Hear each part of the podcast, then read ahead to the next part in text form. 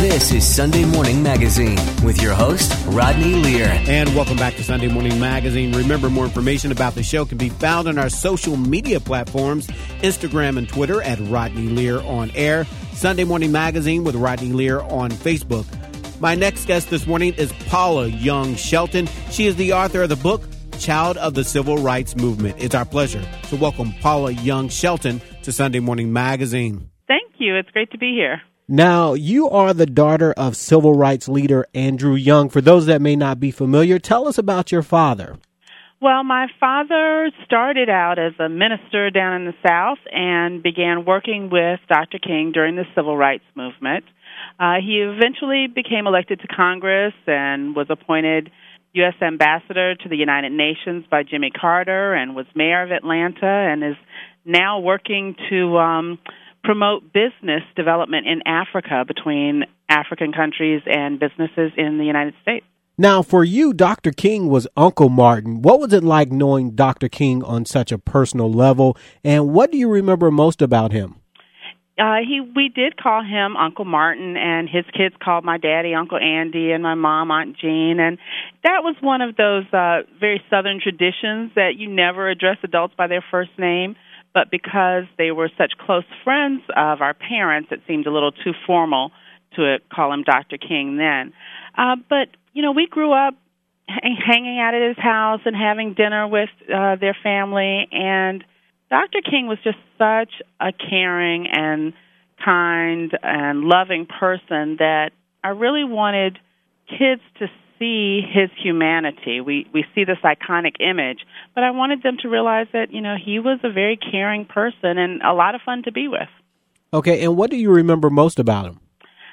I think I really do remember his smile, and that's what I saw when I was in his presence because he, you know, when he saw kids, he would just light up and he would play with us and toss us around a little bit. So, you know, I didn't see the very serious persona that we see on television, um, I saw this just a really nice guy that liked to have fun. And in case you're just tuning in this morning, you're listening to Sunday Morning Magazine. I'm Rodney Lear. This morning, I'm speaking to Paula Young Shelton. She's the author of the book, Child of the Civil Rights Movement. Now, let's talk about the book. This is your first book. What was the whole writing process like for you? Really interesting. I I started out writing this story. I actually started telling the stories to children in my school. I'm a first grade teacher, and I started just sharing with the children as we would study civil rights. I would share with them my experiences and um, talk about my Uncle Martin. And when I spoke about Dr. King as my Uncle Martin, they became more interested and they immediately wanted to know more about him uh, when they could identify with him in that way. And so I thought that it would be a, a good idea to, to write those stories down and share it with even more children so that they could have a more personal connection with him. So, was that a fairly easy writing process for you? It was easy to write it. Uh, now, once I presented it to the editor, it was a little harder to go through the editing process because it was way too long. I had too much in there. Uh, but the editor was fabulous at Random House, and she really helped me to focus the story on the Selma to Montgomery March. Um, it started out as a collection of just my memories, and it really became a much more focused story that talks about, you know, that leads up to the Selma to Montgomery March. Now, essentially, the book recounts your story of growing up in the freedom movement. Um, tell us about the book, if you will. Well, it it does share some of my personal experiences growing up during in the South during that time, and so you know I share a, a story when we went into a restaurant uh, to get a table, and you know they wouldn't let us in because we were black. It was still a segregated restaurant, and I was about two years old at the time and did what two year olds do. I threw a temper tantrum. And my parents allowed me to do that because I think they really wanted the people in the restaurant to see how outrageous these rules were that would, you know, deny a family to come sit down and eat dinner. And um, so I talk about that and talk about marching in the Selma to Montgomery March and and also just um, growing up watching folks like Dr. King and Hosea Williams and James Orange and Dorothy Cotton and you know these were people that were planning the the marches and demonstrations during the civil rights movement and they would come to our house for dinner and you know I'd see them and kind of watch what was going on and I didn't understand fully what was going on but it was it was just such an incredible experience for me to be a part of that whole process and to just kind of watch it. Now tell us about the historic march from Selma to Montgomery because you were only four years old and you actually marched. What do you remember about the march? Well, we we did participate in uh, just one day of the march. It took about four days to complete the march, and um, if you remember, the twice before they tried to march across the Edmund Pettus Bridge from Selma to Montgomery, and um, the they were stopped and in such a violent way that they called that day Bloody Sunday. And this was the third time around when Dr. King uh, came into the march. The president sent down the National Guard to protect the marchers. And so my parents knew that this was going to be a safe march from us for us. They normally did not take us to the protests because there there often was so much violence and they really did shelter us from that kind of violence during that time. But this time, my parents felt like it was going to be a safe environment for us, and they wanted us to experience it. And so they brought uh, my sisters and I along, and uh, we marched for a little bit. I got carried a lot. You know, at four years old, you can't do but so much marching. um, but I just, you know, I just remember the community there. That there were, there really were so many different kinds of people there. You had, it was a very multicultural march, and it was a very warm feeling that you felt even amongst these strangers that this was a safe place to be, that everyone was coming together, uh, you know, uniting together for this cause. And in case you're just tuning in, you're listening to Sunday Morning Magazine. I'm Rodney Lear. This morning, I'm speaking to Paula Young Shelton. She's the author of the book, Child of the Civil Rights Movement. Now, Paula, you talked about this earlier to have Dr. King and Ralph Abernathy and Hosea Williams in your home. That was really commonplace for you. But looking back on it and knowing what your father and Dr. King and all the others were able to accomplish, what does that feel like as an adult? Well, I, I feel really privileged to have been a, a part of that, to be able to witness this as I was growing up, to be brought up in that kind of, of env- environment, um, because there was again like this just a great sense of community. Like folks were coming together for something really important, and they were working together.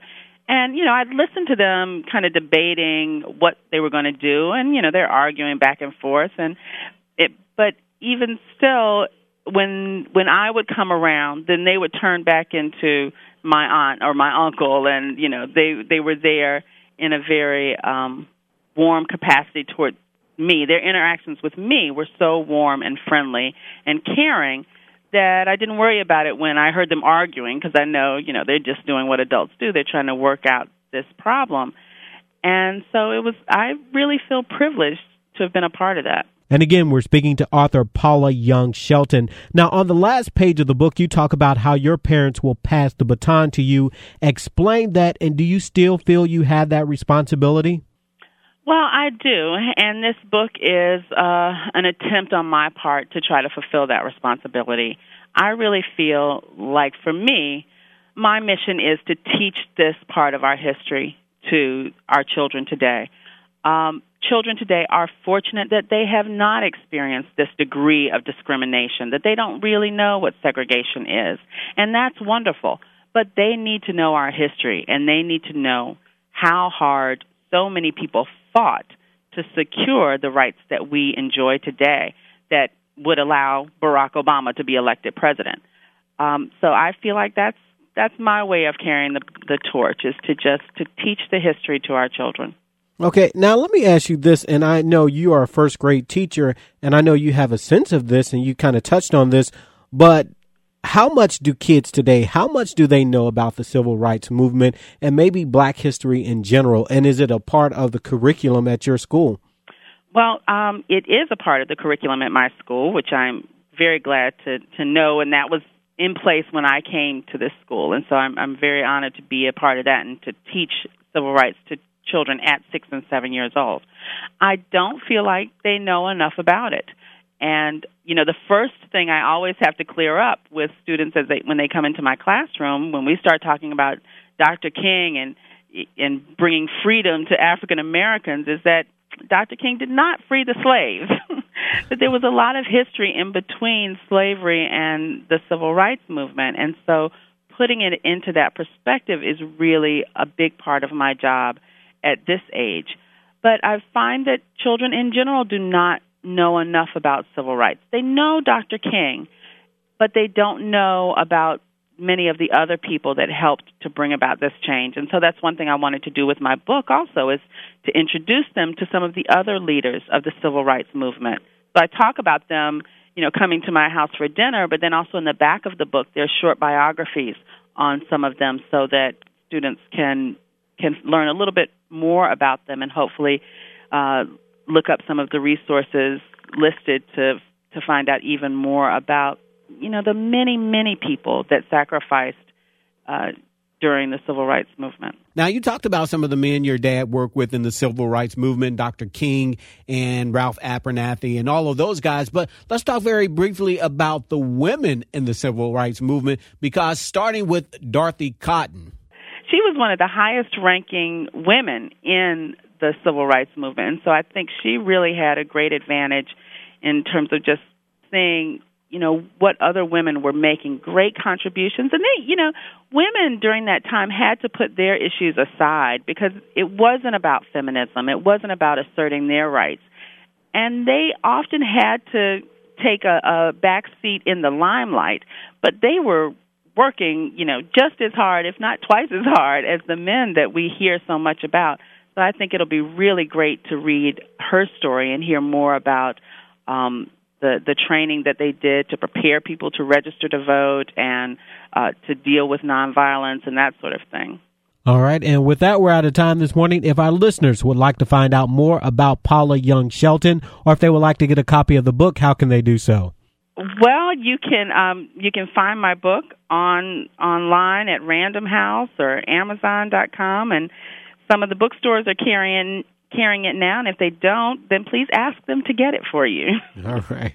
Well, thank you so much for taking time to talk to us this morning. Thank you very much. We've been speaking to author Paula Young Shelton. Again, the title of the book is Child of the Civil Rights Movement. We'll be back with more right after this. Peloton, let's go. This holiday, with the right music and the right motivation from world class instructors, we're going to pick it up a notch. It's the holiday season. You might just surprise yourself with what you're capable of. Work out to thousands of live and on demand classes, from running to cycling to yoga. Try Peloton risk free with a 30 day home trial. New members only, not available in remote locations. See additional terms at onepeloton.com slash home dash trial. Peloton, motivation that moves you.